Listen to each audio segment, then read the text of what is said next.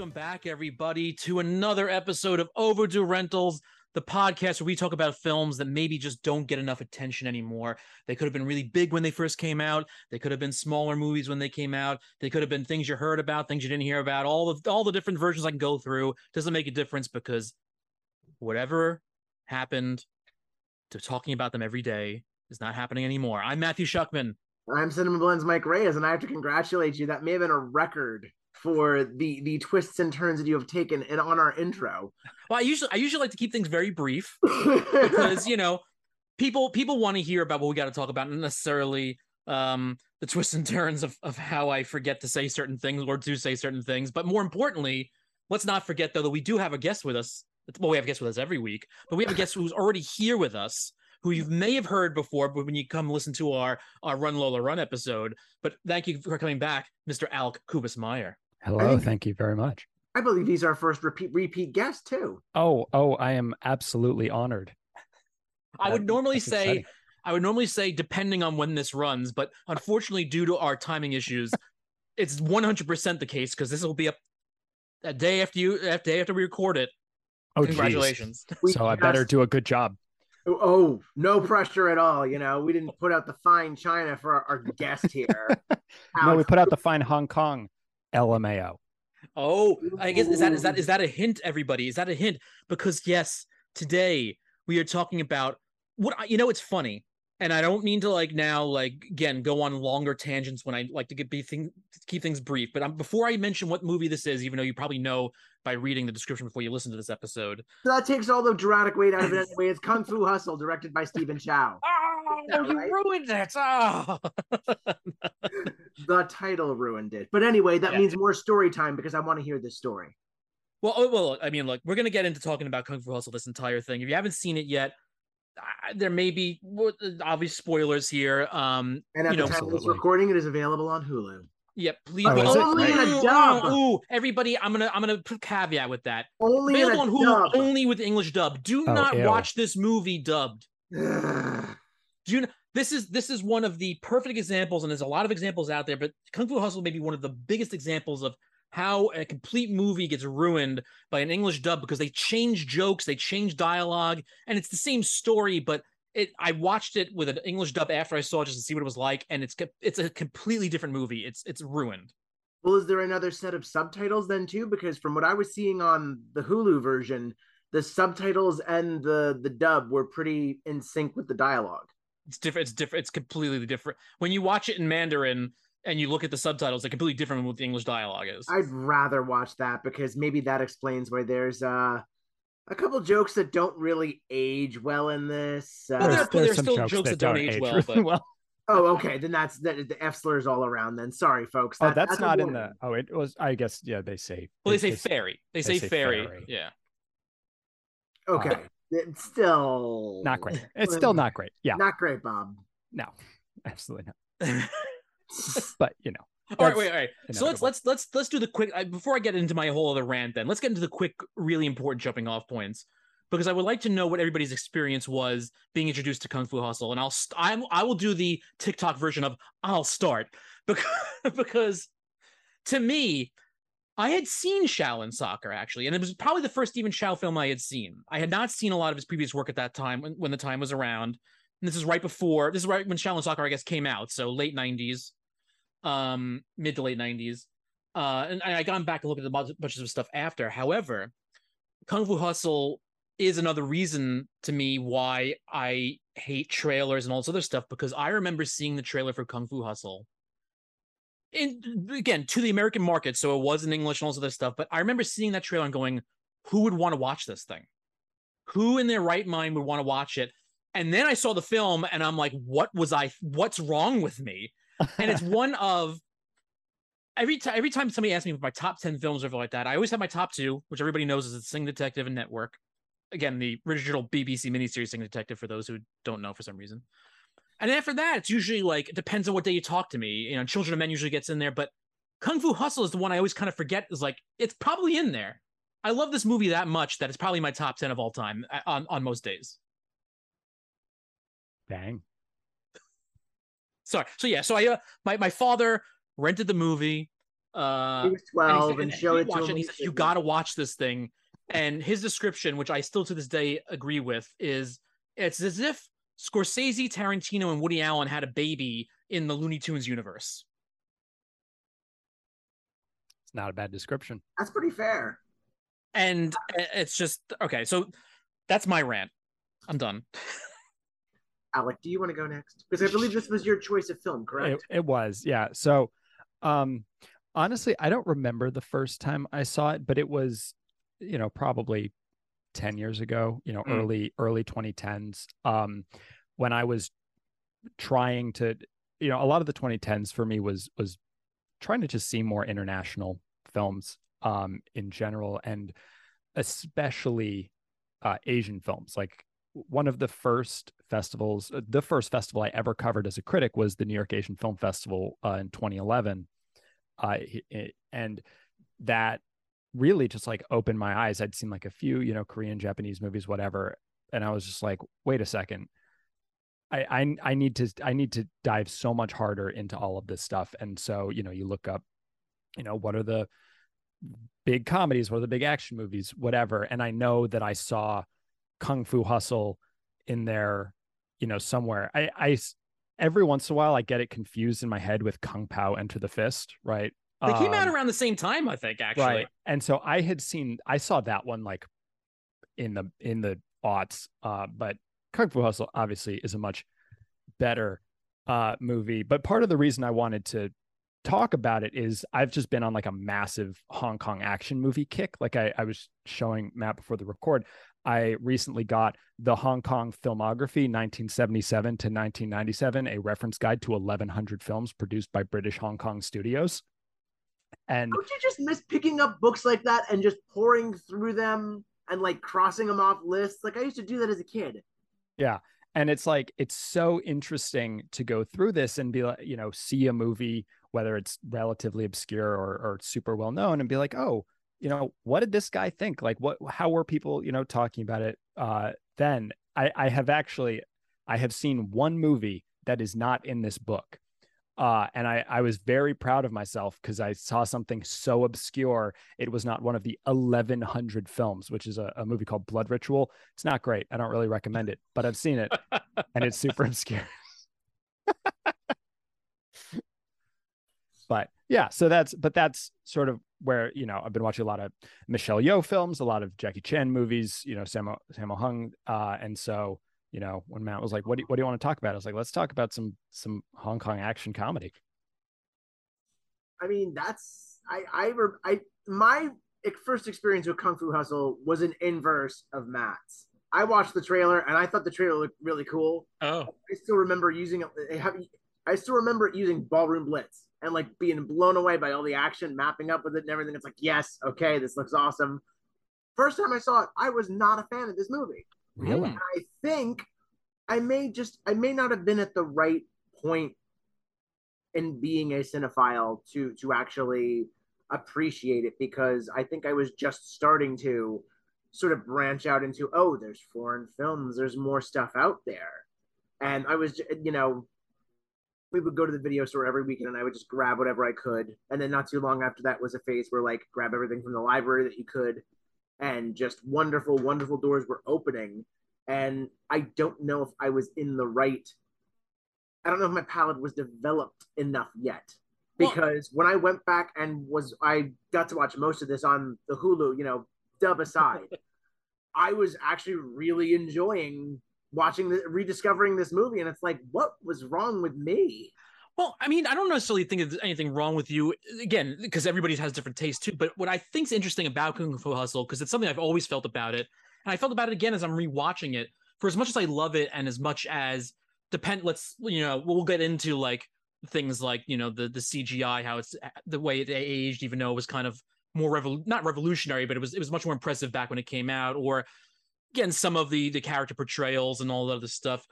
But as much as I do love it, and uh, it's it is a weird, strange movie in the sense that it it almost like even though um you know it's funny I forgot to even though I know his character's name I forgot to kind of totally look up his character's name right now. Thing. Thing. So even though technically, you know, he's he's the boxer, and it, it ultimately is about a char- his character being able to kind of grow and learn who he is in a very broad term. He's it's almost like sometimes he's not the main character, and the movie's not about him. And the movie's very, in a lot of ways, it depends on what scene you're in, is who the movie's about. And I can see where that's not necessarily distasteful, but I can see where that would turn some people off. It definitely is more of an ensemble piece. Yeah. Um, you know, Stephen Chow is not.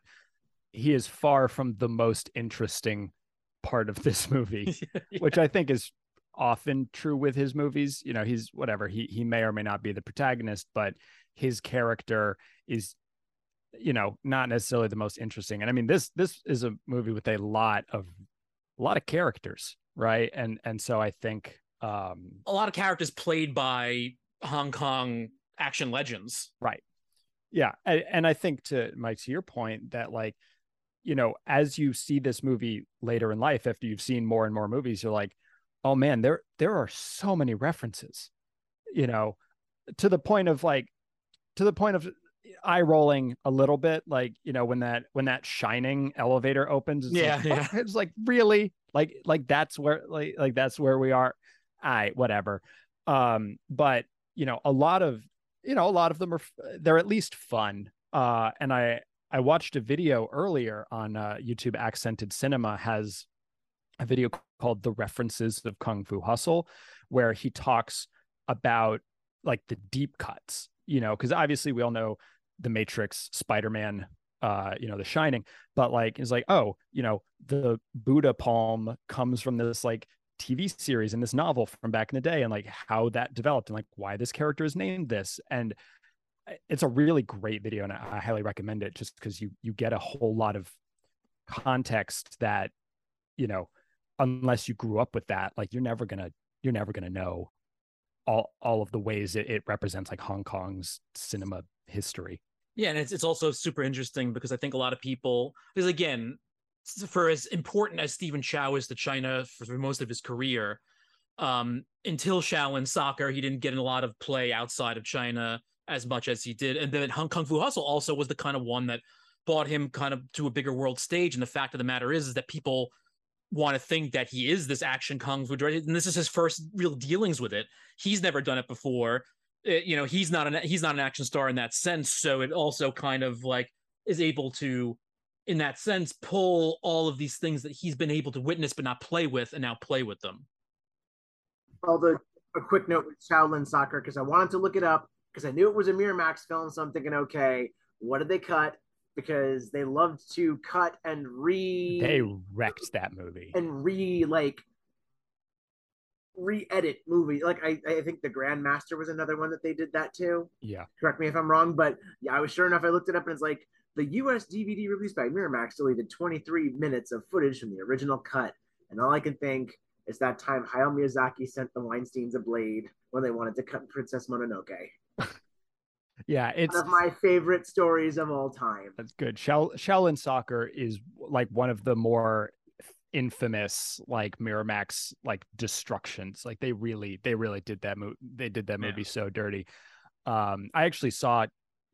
You know, I had seen clips and whatever. I saw like the full thing for the first time earlier this year. I was like, it's a fun movie. You know, like uh, if as, assuming you can see the original version, like I, you know, obviously recommended. I would not recommend the Miramax cut um, because you should never watch the Miramax cut of really anything. Yeah.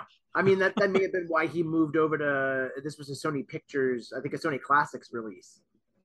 Which, you know, they didn't have that. I mean, they didn't have that reputation. The most that they did was the dub. Right. And you know, that's fair. Yeah. Dub- yeah. Check checking the Blu-ray. Yeah. Convenient. Um, I think we should talk about that CG though. Uh, yeah, because okay. that's it, it, oh, you're, yes, it's just in general because there are things. There are things still, even though they're kind of obvious. There are still things that are in the movie that you wouldn't expect to be CG that are, and so you don't recognize them as much as some of the other stuff that is a little strange. Sure. No, I so, think that strangeness is it lends a it, it, fits in the universe, even though it is mostly because it's dated. I still think it fits. Yeah. So I mean, there's like two different types of CG, right? Like there's the this is impossible. So like when she's doing like her road the the landlady which is brilliant. is doing her roadrunner run or whatever, like that's you know, that's a good use of CG. It's like obviously it looks fake, but it's Looney Tunes, right? Like you're just having a good time. But it looks fake, but it also looks like a pure animation in itself. So that Yeah. that's why it does work. It, it's like it's so Yeah. perfectly put together that you can't fault it. I'm sorry. Yeah. Like no, I, I are not moving that much in the air. It's like, ooh, like yeah, it looks like ridiculous. kiosk CGI. yeah 100% but where where i you know as i've been watching a lot of hong kong action movies recently and one of the best things about watching a hong kong action movie is seeing how they like nearly kill their stunt people like in every single movie there's some stunt that's like oh they died um i saw tiger cage recently for the first time the um and there's this one stunt where a guy gets thrown like off of a pier and he like bounces off the top of this like metal um it's like a like a boat tent or something i don't know it's Hmm. rounded it's like the top he bounces off of that and then he falls like 30 more feet into the water and it was like it was one of the most like dangerous things i've ever seen in a movie but it's also like you you know that happened you know that guy like you know i'm i'm sure he survived but like he did not walk off that cleanly and and it's impossible to not just respect what they did for Sure. people's Oh, yeah. enjoyment you know and you watch kung fu hustle and it's like so many of the stunts are clearly cgi and when it's like so when when the landlord falls from the window and he's bouncing off the the Yes. um Yeah. The- And the the, awnings. a- when one breaks. Yeah, absolutely. yeah and it you know he's bouncing off the awnings and it's like Jackie Chan did that in Project A, like for real, you know, and and his stunt people, you know, did that, and so, you know, a- and and look, you know, it's not like I want stunt people to get killed. Obviously, you know, I, I understand that when you can not hurt people, you should probably hurt people, or probably shouldn't hurt people. But at the same time, It's all admissible evidence. yeah right you know at, Mhm. at at the same time it definitely impacts you know rel- relative to other you know hong kong action movies like it really it feels so much less like the action is just so much weaker because you can tell they're not real it's like oh that punch they immediately turn into a digidouble like there's there's not a lot of wire work. There's some Yeah. no but there's a, a lot of it's just like eh whatever. It's digital now.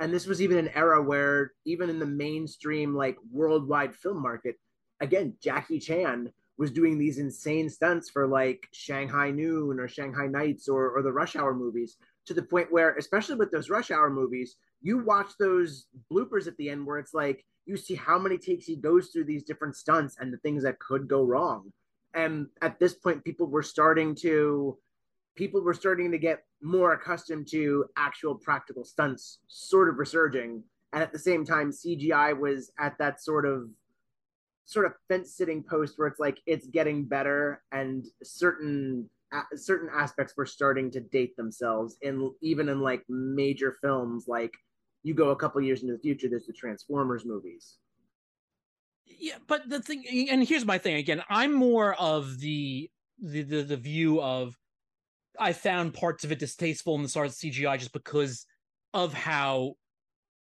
clearly fake it looked in, in, in terms of where I, I understand what you're saying again we'll talk about the landlord falling um that yeah but if he did that with a real stuntman looking real it's not going to play the comedic style which the movie wants to pursue which is that kind of Looney Tunish kind of version of, I don't- things. I mean, I don't think that's true because it's played as a joke, like in Project A. Um, you know, I think it's there are ways to do it where it's not funny for sure.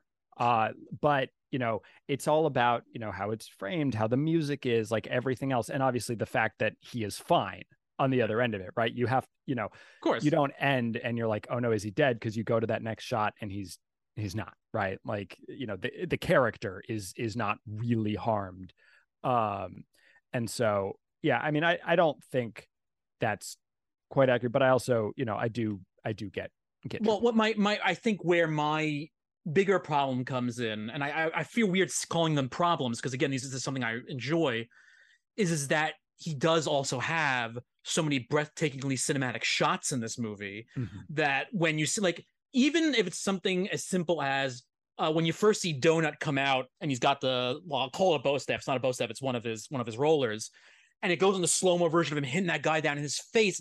The way he looks is so perfect. It's like freeze frame that, print it, send it to the Smithsonian, whatever it were whatever the movie, movie uh, Museum of Moving Images, and it's just so gorgeous that you're like, oh, I just wish everything could look like that.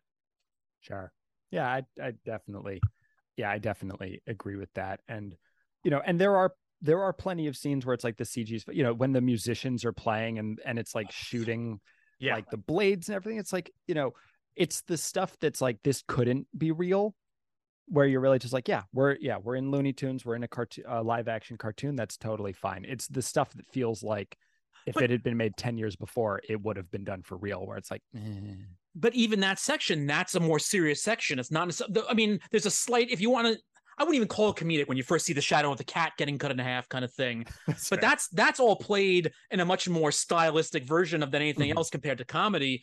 Whereas again, it's not in every scene like I love when you finally get the the the reveal of landlord coming down to be his to be his master self, and he's basically like he's Mr. Rubber, and the two of them are punching at him, and he's just flipping around. It's, it's obviously them just like going really slow, and then just like doing it for real. But then later on, he's floating, and it still looks good, but it's still so CGI. Mm-hmm. But I don't care. It's just so good. It's so good. I'm sorry. That's fair. You know, you you can like things. you don't have to be a contrarian shrill. You know, it's okay but but in, in reference to the comedy too is i think that it's another movie that in a lot of places where things would fail or not feel right moving from the dramatic to the comedic he does it so well like and again for instance when the uh, the three first masters so when donut tailor and, and coolie are like doing their little spar and then they're all on top of like the one end of the staircase and tailor falls. It's so perfectly timed that you could you can look at it and be enjoy the beauty of the shot and the idea of like these three people who didn't know they were here getting to spar with each other and then laugh at him falling in a perfect in a perfectly timed uh pratfall. I agree no absolutely. I mean it's and that's not an e- that is not an easy tone to na- nail no matter who you are on top of the fact that you are throwing in a lot of this kung fu action which already all of these different influences are they shouldn't go together or if they do go together it's usually in a case like this it is a sign of a master who knows how to use these things as one and that's another sort of how does this movie exist moment in the sheer fact that you can have these wonderful kung fu fights where like you're seeing this stuff happen but then you do have the sort of sillier things that are, are very much stretching reality thrown in there too. I mean, this movie opens with a mob hit. This movie opens with a mob hit and then trans transitions into the axe gang dancing around with their axes and well choreographed movement and everything, and just and it's like confidential for a little bit in the in the pictures of the crime scenes. yeah, and if this movie doesn't get you by that point, there's a really good chance that it's just not going to get you, and that's before the really crazy Roadrunner stuff gets breasted out. I oh go ahead go ahead Alec. No, you say your thing. Well, I want I, I it's it's weird because it's, it's again it's gonna be something where we jump around a lot, but like I want to talk about more things that are just like again so perfectly well put together that in the hands of other people would have failed. And like a good for instance is when you do learn about landlord and uh, and and um was it land? It wasn't landlady. Was landlady? I mean, just yeah, sure. They're that's, the what, that's what they called her, right? That's what that's what they named her, right? Yeah when you learn uh, uh, of their true selves and the the axe get the axe gang head and his encounter in the car and it's just like so perfectly cut together when you see first you see the landlord sitting next to the, the driver just looking over and there and then the, the gang boss's face is just like a pure like a gasp and then she appears and then what I love is one of those things that you I think it's on the DVD uh extra special features because again she is out of all of them she's probably the biggest legend for the most part in, in Hong Kong action. And the idea is that she doesn't really, she never really did a lot of comedy before. And so that whole thing with her like balling up her fists and rolling it, she didn't even get it. She didn't understand what she was doing and the movements and why it would mean anything. and he had to go through this whole like step by step. Is like just do this, just just go, and like call, wall it up, and then look at him real fear, you know, like in this face. She didn't get it. She had to like be like walk through it step by step, and that whole scene is just perfect. I think on like from a comedic, like perfect timing, perfect editing standpoint, I think that is my favorite yes. reveal in the movie when it's just like, oh, him, him in between the two of them is, you know, and and their faces like that. That moment is it's incredible. Like no no question. There there are a lot of really fantastic moments in the film. Uh, it, it you know I, yeah, I I like it a whole heck of a lot. Um, you know, because how how couldn't you? You know, I know I know um that I I don't know. It I don't want to talk about everything everywhere all at once too much. Uh no, well, it, it is the best movie. Yeah. Um I, and I said I and I did I did make a comment about that. I thought that in another world it would have been a Stephen Chow film. Yeah. Um and but like, you know, I don't want to be friends with someone who doesn't like everything everywhere all at once, right? Like that's a character flaw. Uh as Whoa, far as you don't like everything everywhere all at once. No, no, I'm saying I'm agreeing with you. There. Oh no, yeah, no, okay. no, no, Mike, no, no, yeah, we're we're we all do. Oh, no, no, no, love yeah. that movie 110, yeah. percent and I wept watching that film. Yeah, when you, know, you wept watching I've I've wept every time I I've watched it like already like 13 times. I still cry like a baby every time. Yeah, it's it, it's uh, incredible, right? And so and Kung Fu Hustle to a lesser extent, but it's like if you can't enjoy this movie, you know, like whatever. There, there are definitely things to dislike. There Kung are definitely Hustle things walked that so everything everywhere at once could fly. Right, exactly. And it's like if you if you are not cannot get on this movie's level, it's like we we have nothing to talk about. Like you should just walk in front of a train. I don't know. Yeah, I mean that's the thing, but it's it's a movie that should have, and I understand, you know, you don't want to go piece by piece and say, well, it has this and I like this, but it has this and I don't like this. But it does have the music in Kung Fu Hustle is breathtaking. Some of the shots, like we talked about, are breathtaking. Even though, even though, like we were talking about how disjointed the story is in a, in a certain way, even it all still is technically one full story that does come together. And, and like, even to the point where, like, like I like I love the way certain people look, but like the fucking way they style that landlord, man.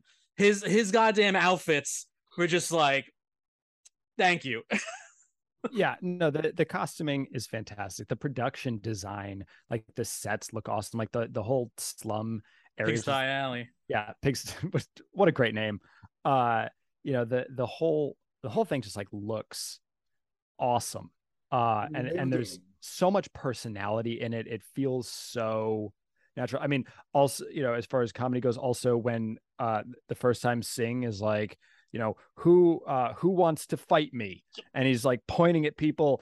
Yeah. Uh, and it's like, oh wait, this dude is actually like nine feet tall. It's like, nope, not you. It's like, no oh cheating. You know, yeah. It's like, oh, you old man, and he's like super jacked, and it's like, no, the boy also super jacked. Like that Zucker Brothers madness. Well, that yeah. also that also comes down to again Chow's ability as a comedian because the way he reacts, the timing of it, the way it comes off, also plays it so well. It makes it even better, even if you didn't get to see the other people. Sure.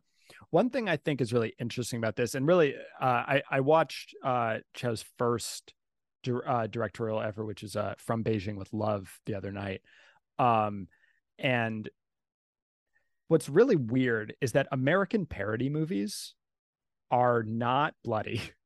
like like there, there's just like that that's just Some not a thing. Very funny.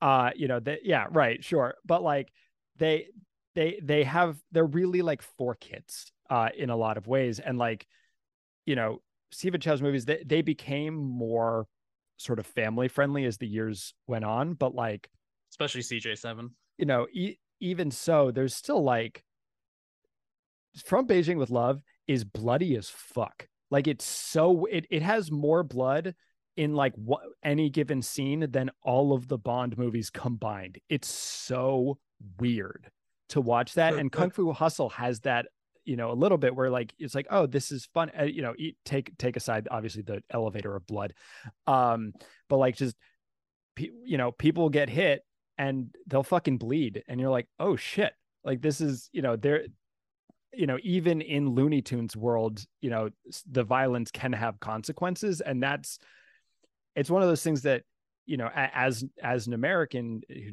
is used to that, it's just like that's not something you generally see.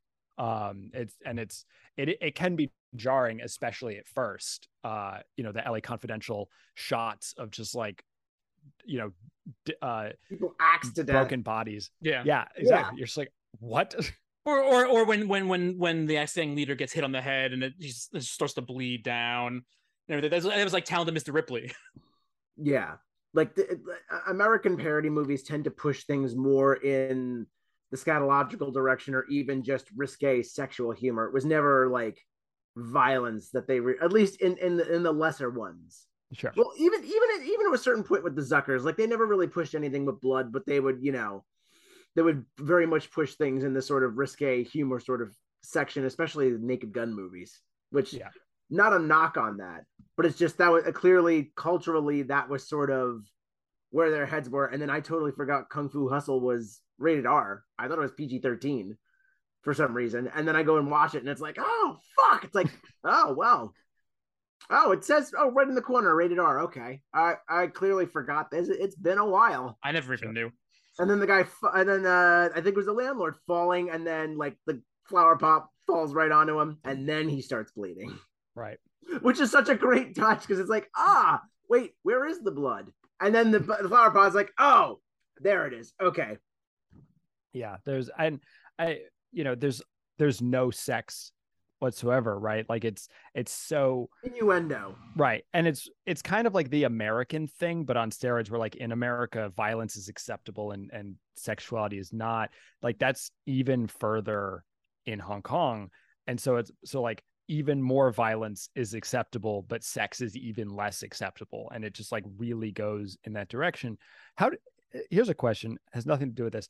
Um my my thing is that I think more movies should have blood because violence should look like it has consequences. Like, you know, what what do you think about that? Like PG thirteen movies, like should they be bloodier? You know, whatever.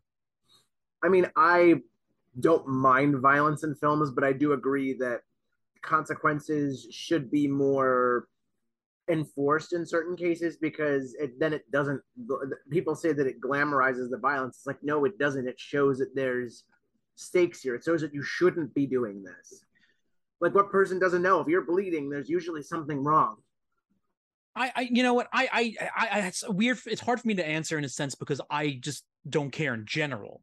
Like i will watch a movie i guess and say like well why do we have to have this? Or why do we have to have this? Or why didn't i have this? Why didn't I have this based on whatever that movie was trying to do. The only times those kind of things come into play with my me in my mind is I'll use I'll use the for instance of like The Dark Knight, where I think as far as its violence and action goes, for the most part, it, it, it plays it on its own level and it looks fine. But like, there's a scene where the Joker kills uh, Michael Jai White, and it's just like completely off screen, and people are shocked. It's just like you you see him do this, and you hear a noise, and it's like, oh, okay, so did he snap his neck? Did he slit his throat? I don't know. You should have showed me something. It's a little awkward and a little jarring the way it was done in the movie. That's where it kind of makes me think like, and that's not per, per, talking about how it would affect people or like people would think of it a certain way if they saw enough violence or didn't see enough violence. It that's just the way it, it, it just pops in my head. Fair enough. yeah, I, I think a lot about you know cinematic violence because I watch a lot of really violent movies. Um, well, it just gets to a certain point where you you're at the we're all at the age where like we don't look at the ratings anymore. Yeah, like you really don't notice it unless there is a point made where it's like, oh, this feels missing, or this feels like it shouldn't be here, or even if there's just like news coverage about it. For the most part, when you get to a certain age, unless you have a family that you have to worry about showing movies to, you just stop caring. Right. Like Netflix is going to have its first NC 17 rated film next month with Blonde. And I'm just going to put them, click it and watch it. And I'll probably notice. Uh, I, I bet, I bet it's probably not even going to be so severe that it needed an NC 17. It's just that certain subject matter is probably going to be so pearl clutching for the MPA that it's like, okay, this needs to be an NC-17. Well, I, I, there's got to be something to a certain point, I would say, because that's the thing. And like, I, I almost like don't care about when things are rated on Netflix because I originally, to me, Netflix, even though it was streaming and you could have parental locks, once they started doing their own productions in a certain way or having their own distribute distributed movies, I was like shocked with the things they were allowing on it. Because I remember talking, I was remember talking to Gareth Edwards. Uh, was Gareth Edwards? No, Gareth. No. which one did? Sorry, Which film? for for for Apostle, the guy who did the raid. Oh, Evans. Evans, Gareth thank you. Edwards did. I, was, I remember Godzilla. talking to Gareth Evans about Apostle and just being like, I I can't believe they let you do this on Netflix. that We screw to the skull. Show. We need Apostle on this show. It's a good movie. Such a good movie. Yeah, I went. They they flew me out to Fantastic Fest to talk to him for it, and I was like, all right, this is gonna be fun. Did he swear like every third word? I I interviewed him for Safe Haven on VHS two, like him him and Timo Tjahjanto, and like literally like every single sentence they're like fuck fuck fuck. He hardly said one curse the entire time, if I remember correctly. I'll have to go back. It's been a while since I watched the interview. All I remember is him being very happy, very nice, and just like super congenial. Interesting. Yeah, I mean maybe maybe he got some more like media prep when he's like doing he's back to making you know movies in Yeah. you know in, in I, I could be Western again. countries. I could be wrong. I could be wrong, and he could have cursed the entire time. And I forgot. This is because this is now like what year are we in? this is now four, almost five years ago. Yeah. uh, that this happened. And so my memory of it is, though I do remember very vividly, you know, like a lot of the first things I talked to him about was all about, and I don't, I, we'll get, we'll stop after this. 'cause I don't want to get up too off track, but I remember t- like the idea is that like, because the raid movies became so big, I wanted to talk about him just kind of going with a more locked off style with the dolly crane shots and all this stuff, wondering if he was doing it on purpose to prove to other people that he could do more than just having a handheld camera kind of thing. Uh, I remember that's how we started off. Should probably do the raid on here too. God, the raid is so good. Raid, the raid, the raid, the raid is is is something else. I mean, that's it kicked off a whole a whole new way of of you know the action films. I mean, you don't have John Wick with it, if you don't have the raid. But no, you don't. let's not get too far off the, the rails because I should say though Just we, do we, those John Wick movies. No one watches those. we well we did allude to it earlier so let's let's go back to talking about some of the more questionable uh characters slash jokes in the film um you know because i will say while of course you know i'm not i don't i would never make fun of somebody you know because the character of taylor is is is kind of meant to to to, be played out as if he's you know somebody who's made fun of for being homosexual and he's very Yeah. effeminate in a lot of the ways he does things Like the And- gag about the red underwear. It's like why the red underwear but behind at night. his run, man, it's just it's his run's funny. I can't not I can't not laugh at the way, and especially the second time you see it when she when she tells I can't remember what she says to him, but she says, you know, when you do this, like, oh, and just like him running back and forth, it was it's funny. I guess. I feel I like laugh, I laugh, and I'm not laughing at it. so I'm not making fun of exaggerated in the direction of camp that it's just like I'm not making get it. fun of somebody's character. I'm just the way he that. pulled it off is what I'm laughing at. I think he did a brilliant job. Oh no, I, I understand what you're saying. I'm just saying that I disagree to a certain extent because it just feels like they're really playing it up. It's like, okay, we get what you're trying to say with this character, Yeah, but no, that's not a fault on him. Yeah. right. No, I totally agree. What I do yeah, what I do appreciate within it though is like even if they you know yeah they call him a fairy they they you know make fun of him They go whatever full F slur at one point. uh I, I mean not in the subtitles Yeah, the- no, it, it, it, Oh, fairy's the only thing they ever say in the Okay, man. then that is a difference between the dub and the sub because in the the dub that I watched and the subtitles, they go full F slur. oh No, yeah they've so they, they they, don't- don't they they don't don't, say it, do yeah. that uh, That's but what I thought. got it so yeah no they they don't they didn't do that at least sorry my cat is- Aw. um A Uh, beautiful calico cat just walked she's on screen. so she's so cute uh but uh firefly um oh, she's adorable. baby. Okay, back to the movie. Sorry. um but like i appreciate that even though you know he is um you know sort of coded that way whatever he's also still a total badass right like so true. It's you not, know and and that doesn't that doesn't justify it obviously but like It could be a lot worse. it, it really could be so much worse because i'm sure that like an american equivalent from the 2000s would just make him comic relief. He's he's actually uh you know Crank the uh the his his like effeminate friend um uh the Jason Statham film like I don't Mhm. remember Yeah. the char- like the character like his effeminate friend is just like you know he he's also like super flamboyant and like he he kind of sucks like he he messes up a bunch of times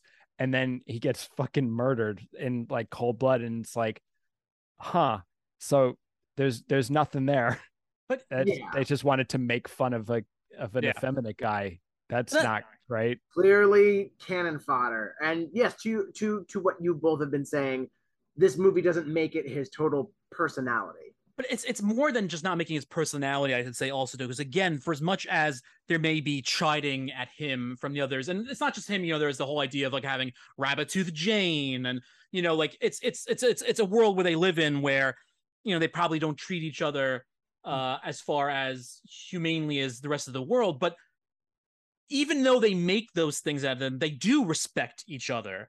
There it is it is a, a, a, a not a family but it is a a, a town technically. We'll call it a town. Uh, Oh, of people that don't don't put down who they are for what they do. They just put down what they are because that's a characteristic they can just point at. And that doesn't make it great. Doesn't make it good but it's also it's different from what you would see in other in other films or other worldly output It's just really childish, which I think also gets back to like it's weird in the context of like an adult of of a movie for adults. Like the, it's just like it feels like like middle school. Like it's like this Yeah. is how middle schoolers talk Yes. to each other. This Yeah. isn't how adults talk, or at least I, you know, I don't know. Maybe adults who I don't talk to talk like that, but like maybe adults in china talk i mean i don't know i don't actually know you know, But that also sort of touches on something that I didn't realize to to celebrate this film for. And I only mention it because uh, I recently reviewed 3000 Years of Longing. And what I really liked about that movie was despite its flaws, it is a movie targeted at adults, but it doesn't forget that adults can have big, huge spectacle as well Mhm. like the the urge is always oh you're an adult. It's very more it's it's, it's indie movies and like sober international dramas Mm. from this point. And then george miller just looks at that and is like no fuck that. No you're getting a lot of color. You're gonna get a you're gonna get a more mature withheld story but you're still gonna get a ton of stuff to look at and a ton of pizzazz. And that's just that's another thing that kung fu hustle has to spare. But it has same time, pizzazz. Oh yes, pizzazz, chutzpah, the whole nine yards, everything. Twenty three skidoo, but also it remembers to not cheap out and to actually it does still play to adults. It just reminds adults of all that cool kid stuff like the Looney Tunes that we loved so much that fits in. Like whimsy works with adults. You just need to do it right. And I mean, a lot of people don't yeah. do it right. Ultimately at the end of the day there are parts of this movie that i can look at and and you know feel emotional about but also get all of that fun stuff at the same time Yeah, and again, sticking the landing with so many of these these signposts or so many of these different corners that it touches. Why aren't more people talking about Kung Fu Hustle? They should make a podcast for this sort of thing. Overdue Rentals might be the name. I don't know. Go find us on Instagram, on Facebook, on Twitter. Before we move on any further i mm-hmm. realize we never actually gave a synopsis of the movie this is the 127 hours of podcasts. so let's quickly just run a synopsis i can cut in earlier and then we'll go finish off Okay. No, leave it. You know what? Leave it here. Let the kids learn. no well yeah but how are they gonna know if they don't they're like oh they, they're just talking about a movie they didn't even explain what it's about they're they- you know what they're they're enthralled by our voiceovers and our talent and Alec Kubas-Meyer being our guest this week. well if you did make so it this far, if you Uh, did make it this far, Kung Fu Hustle is a film about a man named Sing down on his luck, kind of wants to join a gang if he can because the gangs are where it's all at. Uh, and he tries to do that by convincing a outskirt, down on their luck, poor community that he's part of this gang, and uh, by in doing so, accidentally brings the gang to them, which then uncovers the fact that most, well, not most, but a, a fair amount of people who were living in this community happen to be kung fu masters hiding away and uh, let the hilarity, action, drama, tears, laughter ensue.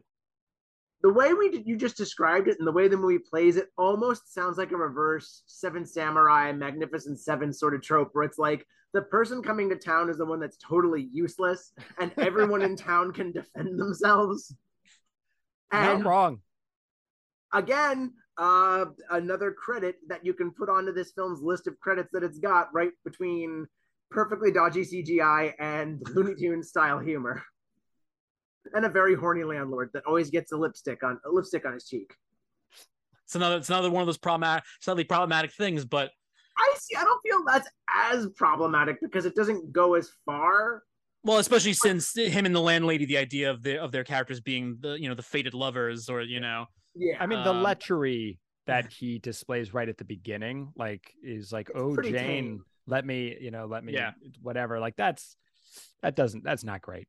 Um, it's but... not great, but at the same time, it's it's a character choice, not so much as uh, if it went a little further, then it would be a little more like, oh well, it was a different time. We made movies differently back in 2004. Uh huh. Right. In yeah. China. But but no, but I mean, he is you know he is literally thrown out a window for doing it. So like, yeah, uh, there's consequences. You know, there there are there are consequences. And it does lead though to the, one of the better one of the great jokes early on where he's trying to hide by covering more dirt over his head. I thought that was brilliant. That's a you know it's all you know it's also brilliant. This movie was apparently made for twenty million dollars and made hundred and four point nine nice. million, which honestly, uh, you make that movie now, it's probably going to Netflix and it's oh, probably not 100%. going to make that much. Money. It all it also led to his almost final move to doing a Hollywood film, which didn't pan out. I don't know if you guys are aware about this or not, but he originally was hired to direct and play Kato in Seth Rogen's Green Hornet film. Really? And they did about two weeks on the film, and they just they couldn't like there was just too many butting heads and didn't work out. So he left the project and went on and made CJ7. But originally he was Kato and he was directing the movie. Interesting. Green Hornet is definitely going on this podcast. I actually like the Green. I know it's not a great movie, but I actually enjoyed it. I actually laughed at it. So much fun with the Green Hornet. However, something that we uh, that is is really interesting because I I could have sworn that there was like a direct to DVD sequel to this movie, but there wasn't, thankfully.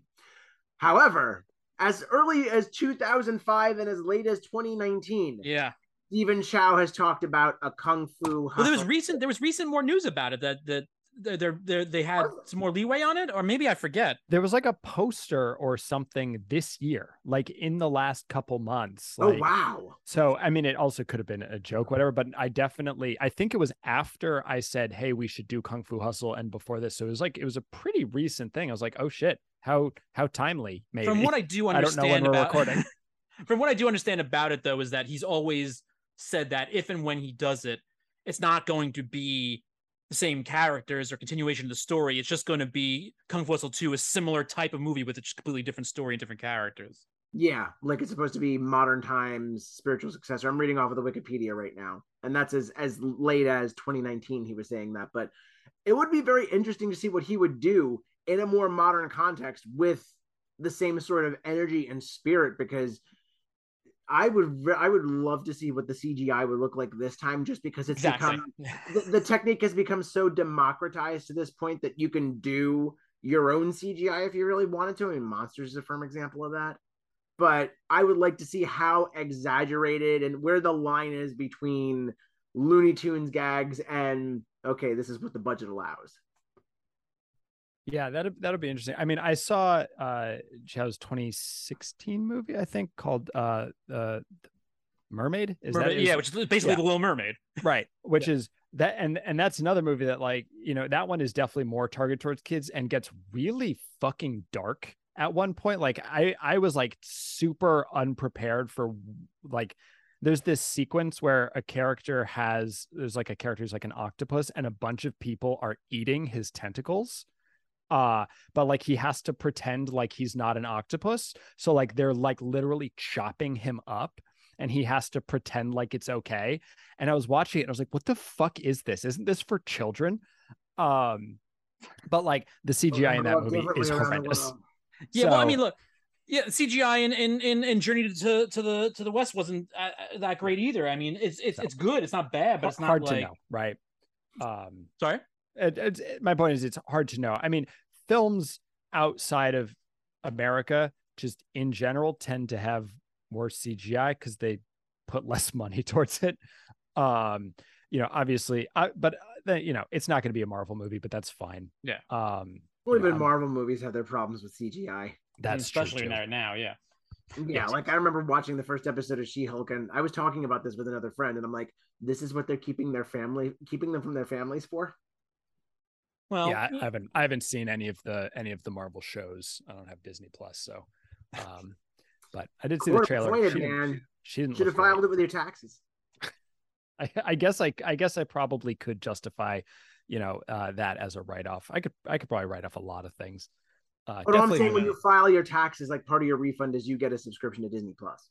oh that would that would be that feels like you know That's within 10 stupid. years within 10 years will absolutely be somewhere like disney will own some part of the government and it'll just be like here you go here's your you know free disney plus you have to stand online. Uh, you get it with a little slice of bread, and that's it's, it's yeah. It's, it's when you're it's when we're getting our food rations. They give us our little. here's your two hours of Disney Plus for this week. your your little bread with the mickey mouse ears so you never forget who owns you Well, with that, everybody should now go and cross Kung Fu Hustle off your overdue rentals list. Happy ending. Alec, anything you want everybody out there to know? th- pe- Things people should look out for from you. Uh, so I I have a YouTube channel. It's called The Week I Review. Um, I review stuff. I don't know.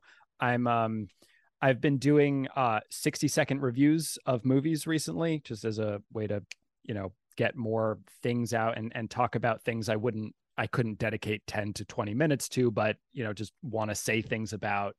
Um, you know, I literally right after this, I'm going to record my thoughts on Emergency Declaration, the uh, Korean film, and then Bodies, Bodies, Bodies, both of which I liked a lot. Um, you know, so I'm doing that. I'm also, you know, I have some reviews in the works. Uh, at some point, my Everything Everywhere All at Once review will come. It is going to be an epic production.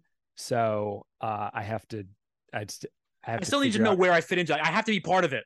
yeah i i i'm sh- i can use you for sure so Okay, we'll good. we'll we'll talk about that later but it's gonna be it's gonna be something for sure And Mike, where can people find us?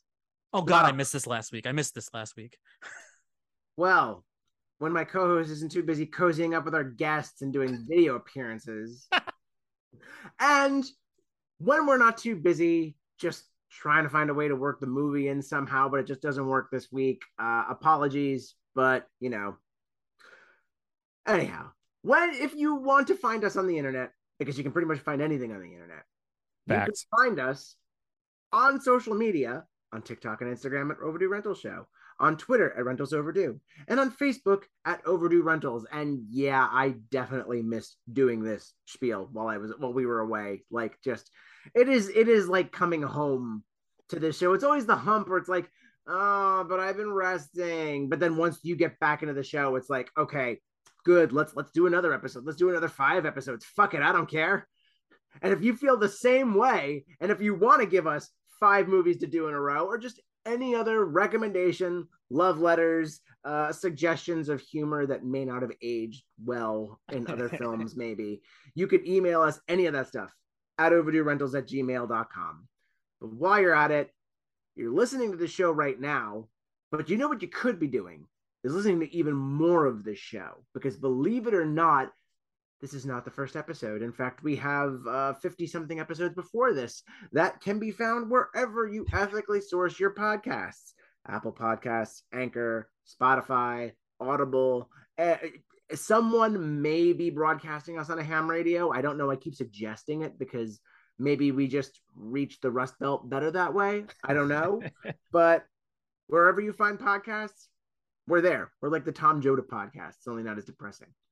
But while you Underneath the railroad track. Sorry. don't be, I would have been really sad if you didn't jump in with something. Uh, while you are finding our show, which again, wonderful show, several episodes, wonderful guests, like the beautiful Alex Kubas-Meyer and his cat Firefly. you can rate, review, and subscribe. And while you're at it, since we mentioned it before, I'm going to mention it again because I just love this movie so damn much. We have an episode with Alec about Run Lola Run. And Such a great movie. Such a fantastic film. We would talk about it, but we've already done that. And you can find that episode. And if you happen to like it, again, rate, review, subscribe. We want to keep the rental counter open. Blockbuster said it's going to be reviving its brand, and we swear it's because we started the whole well, we want to bring back the video the movie store concept. And this is war, and we need you all to help. You guys signing up for the new MoviePass? Probably not. Uh, I don't I, I don't know. But We yeah, can talk about that next time. Because right now we got to do a little bit of a Blubber. Blubber. If you enjoy listening to Overdue Rentals, make sure to support us by going to anchor.fm slash overdue rentals slash support to donate and keep us going to make better episodes for the future.